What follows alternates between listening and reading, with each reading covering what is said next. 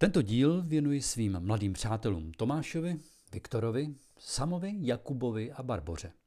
A všem jejich mladým souputníkům, protože na něj jsem si vzpomenul, když jsem se rozhodoval, nakolik je toto téma vhodné do EduLab, co je dobré znát. Odhaduje se, že denně pořídíme kolem 90 milionů selfies, kolem 4% všech pořízených fotografií. Pamatuju si, když tohle slovo bylo vyhlášeno slovem roku 2013. No už takový pravěk si pamatuji. Selfie se stalo neoficiálním maskotem našeho reálného života propojeného s jeho digitálním otiskem. Můj dnešní laboratorní pokus je postaven na otázce, kam nás tento digitální otisk tlačí a na varování, že na nás působí mnohem víc, než si myslíme. Především nás jemně vsunuje do sebeobdivné klece našeho virtuálního obrazu. V zrcadle našeho avatara nebo naší metaverze, jak se nám teď všem nabízí ve velkoformátových reklamách, jsme připraveni se pitvořit a digitálně retušovat podle toho, co na to říká datová ozvěna. Ne, ne, ne. Prvně poslouchejte a teprve potom protestujte. Abych nezapomněl, na konci vás čeká i celý opravdový příběh bájného narcise a jeho nešťastné lásky echo.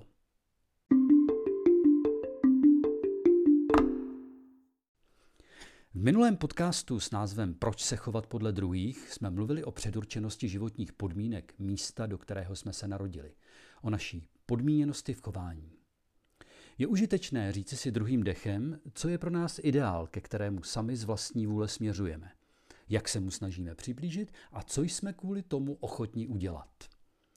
Již od nejstarších dob jsou nositeli ideálů hrdinové doby – jako na modelový příklad se podívejte na statečné muže řeckých bájí a pověstí, jejichž vlajkonošem by mohl být třeba Mironův diskobolos. Řecký ideál říkal jasně, co je dobré, musí být i krásné a naopak. Princip harmonie mezi duchem a tělem se od té doby opakovaně vrací v západní kultuře znovu a znovu. Uměle roubovaným modelům navzdory. Co je ale ideálem dnešního best look, best týpka a best typky? Kdo jsou hrdinové naší doby? Jeden ze způsobů, jak je najít, je sledovat neoficiální moc některých lidí udávat trendy. Být inspirací, která nutká ostatní je kopírovat a napodobovat. Co mají společného lidé známí, úspěšní, následování hodní? Co mají společného Johanka z Arku, Konfucius, Petr Čech? Všichni měli a mají významný vliv na lidi kolem sebe na své spoluobčany, žáky, fanoušky, sympatizanty, followery. Nejenom, že spolu vytváří kulturu, ve které žijeme, formují i naše představy, jací chceme být a jak chceme vypadat. Jak to dělají? Mají nějaký omamný prostředek? Ne, ne, to mámení je v nás. Podvědomě vyhledáváme totiž poznávací znamení úspěchu. Je prokázáno, že v různých situacích často napodobujeme prvky intonace projevu těch nejdominantnějších ve skupině. Již od útlého mládí děti začínají kopírovat chování těch, kteří projevují viditelnou dovednost nebo znalost, kterou považujeme za důležitou. Příroda nás tu opět dohnala. Naši předci, lovci, úplně stejně ve smečce sledovali, kdo je úspěšný a jeho chování imitovali v naději, že to zvýší jejich vyhlídky na přežití a úspěšné vychování potomků jizvy po zabitých bestích, šperky z kostí nepřítele, dovednost zasáhnout čípem přímo do srdce. To vše vypovídalo o tom, že tady se vyplatí spozornět a přidat se. No a co takhle dneska moje velké auto? Co takhle moje tetování? Je důležité vědět, že se nespoléháme pouze na naše vlastní dojmy. Všímáme si také pozorně, na koho reagují lidé kolem nás. Pokud si někoho začnou všímat nebo ho napodobovat, zvyšuje se pravděpodobnost, že začneme dělat to samé. Více pozornosti na sebe nabaluje o to víc další pozornosti. V reálu to na síti znamená, že zpráva přitahující pozornost je díky zájmu atraktivnější a vyvolává rostoucí vlnu reakcí, takzvaný feedback loop. Násobící se vlnu, která se může změnit v záplavu. No a aby toho na nás nebylo dost, Museli jsme si jako lidé na sebe vymyslet ještě další byč. Závod ve zvyšování vlastního sebevědomí.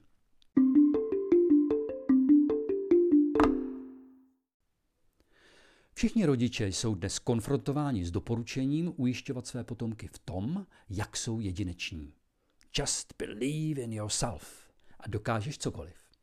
No který rodič by nechtěl, aby jeho dítě mělo zdravé sebevědomí? Myšlenka, že z vyššího sebevědomí profituje jak jedinec, tak společnost, je tady s námi teprve od 80. let minulého století a přišla ze země zaslíbené, z Ameriky. Při hledání jsem narazil na tak vzrušující příběh, že zvažuji jeho zařazení jako samostatného dílu EduLab. V této chvíli jenom řeknu, že celá myšlenka spočívala, jak jinak než na odbornými studiemi podloženém závěru skupiny politiků, aktivistů, odborníků a lobbystů kolem kalifornského politika Johna Vesconceloze. Jejich teorie zněla, jelikož je nízké sebevědomí spojeno s neadaptibilním chováním a životními neúspěchy, určitě bude řešením zlepšení stavu vychovávat člověka k vyššímu sebevědomí. Výsledkem budou lidé spokojenější ve svém opoznání úspěšnějším životě i zdravější společnost, jelikož právě nízké sebevědomí leží v srdci mnoha osobních a společensko-sociálních problémů, jako jsou drogy, kriminalita nebo nízká vzdělanost. Jedním ze zdrojů, na kterých stavěli, byly i práce sociálního psychologa Roye Baumeistera. Ten po prvotním nadšení začal jako první pochybovat o vědeckém přístupu k výsledkům celého snažení. Na vlnu jejich nadšení totiž najednou naskočila média, průmysl osobního růstu a následně už zavádění nových kapitol v rámci systému vzdělávání ve školách. Baumeisterova skepse vyvěrala z toho, že nacházel zjevné důkazy, že skutečnost je jiná. Především se pozastavoval nad tím, proč nikdo nebere v úvahu, že by to mohlo být přesně naopak, že to není vysoké sebevědomí, které vede k vyššímu výkonu ale že lidé talentovanější nebo úspěšnější mají vyšší sebevědomí díky následně lepšímu pocitu ze sebe sama a toho, co dokázali. To je něco, co jde snadno empiricky ověřit. Samozřejmě, že nás nemůže překvapit, že mnoho lidí s kriminální minulostí má nízké sebevědomí. Možná jenom proto, že ve svém životě toho zažili hodně špatného. To ale ještě neprokazuje, že jejich kriminalita byla způsobena nízkým sebevědomím, nebo v případě výchovy k vyššímu sebevědomí v dětství by se zločinů později nedopouštěli. Opakovaně se renomovaní odborníci, včetně dalších výzkumů samotného Baumeistera, vracejí k tomu, že nic takového nebylo prokázáno. Co dělá ale příběh tak zajímavým, je i to, že v 80. letech média a instituce ignorovaly tyto nesouhlasné hlasy a to, co ze začátku sklízelo spíše posměch, odstartovalo hype vlnu výchovy k sebevědomí, ze které se stala tsunami. Jeho součástí se stal podíl na miliardovém biznisu self-help průmyslu se stovkami nových knih, zavedení rozvoje sebevědomí do studijních plánů škol a firemního vzdělávání – včetně takových výstřelků, jako bylo omezení používání červených per, což by mohlo zasáhnout studentovo sebevědomí tím, že by mohl nabít dojmu, že udělal příliš mnoho chyb, nebo instalací zrcadel s vyrytým nápisem Právě se díváš na jednoho z nejjedinečnějších lidí na celém světě.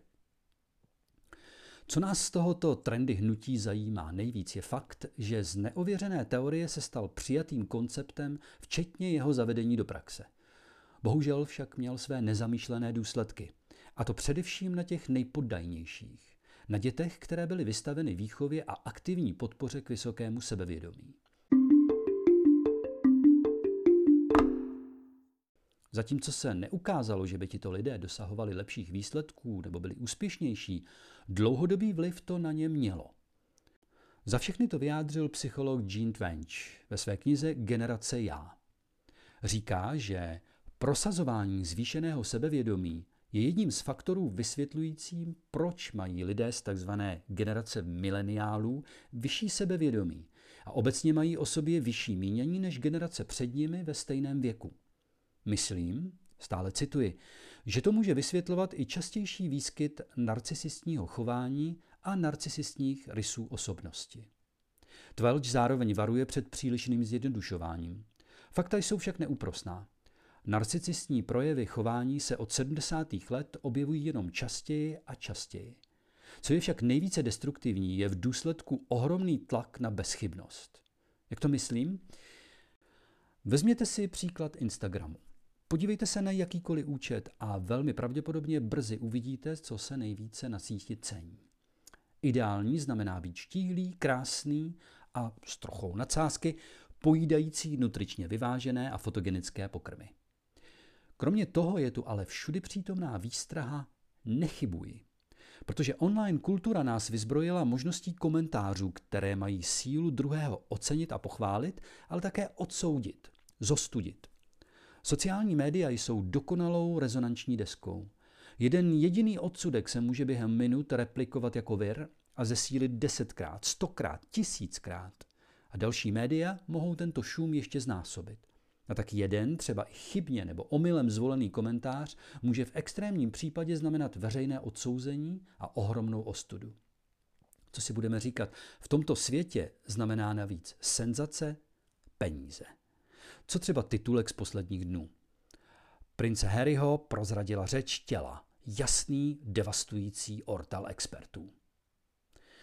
Ale i v malém světě našich vlastních kontaktů tento princip platí. Mít z ostudy kabát nechce nikdo a proto se nesmíme dopustit sebe menší chyby. Protože výsledky i v reálném světě pro nás mohou být zničující. Nejzranitelnější jsou mladí lidé. Sami budete možná znát některé z tragédií, kdy je veřejné ponížení přivedlo k zoufalým činům. To, co jsem tu popsal, považuji téměř za důkaz podvědomého příkazu dnešních sociálních sítí. Vyvaruj se chyb. Trest totiž není nikdy daleko. V úvodu jsem se zmínil o selfies, jako o symbolu, v jakém světě žijeme a jak se v něm prezentujeme. Tedy jak?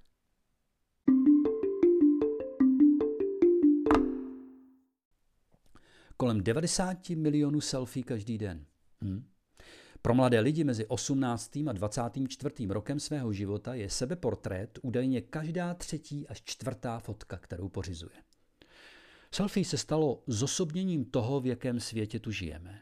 Nejde totiž jenom o neškodnou zábavu a prožitek, i když tento je bez pochyby také. Publikování svého obrazu je modelovým obrázkem naší stále více neoliberální společnosti. Budujeme svoji osobní značku, svůj sebeobraz. Komerční tlak ze všech stran posiluje dojem, že mezi sebou stále více soutěžíme. Pokud chceme být úspěšní a bohatí, musíme být v pomyslném cíli první. A selfie je něco, co nás tlačí k cílové pásce. Pozitivní komentáře a lajky znamenají, že naše značka poráží ty druhé. Je lepší. A není to náhoda. Sociální platformy nás staví na rovinu komukoli a dávají každému stejný hlas tady a teď hned. A internet dává nové možnosti, jak kdokoliv může tento hlas také speněžit.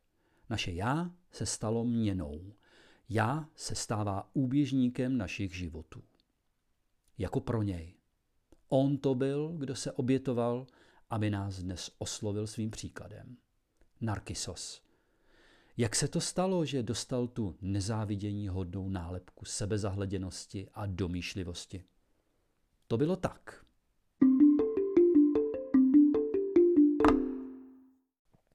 Narkisos byl v Ovidiově pojetí řeckých bájí tak trochu obyčejný mladík, hledající se v nastávající bouři svého života.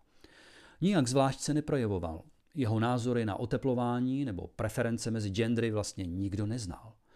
Protože jeho zájem se soustředil na jedinou věc – na sebe.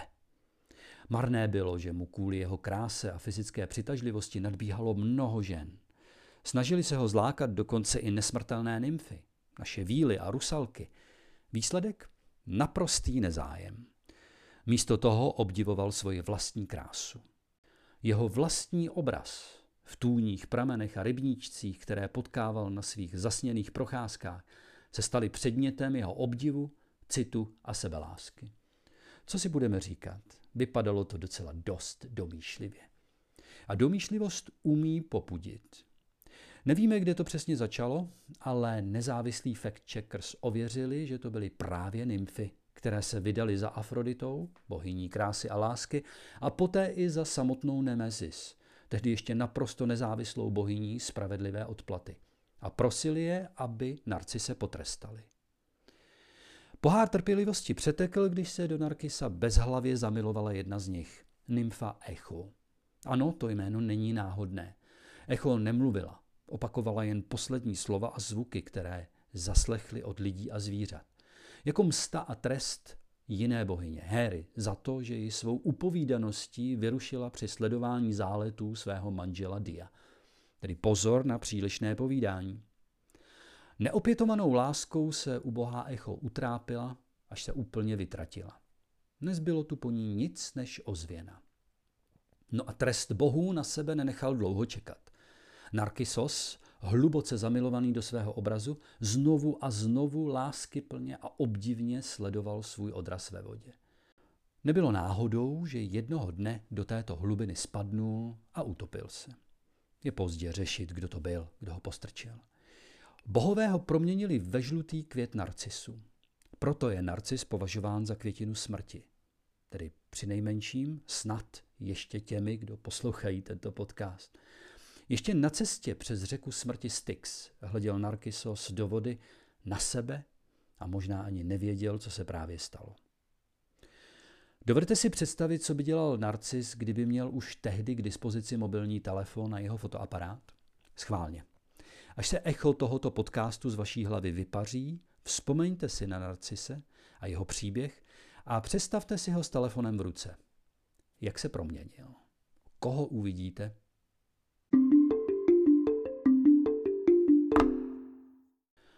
Kdyby se na naše mraveniště díval někdo zvenčí, mohl by snadno nabít dojmu, že narazil na individualistickou a na internetu závislou konkurenční společnost, kde jde v první řadě o vítězství jednoho nad druhým.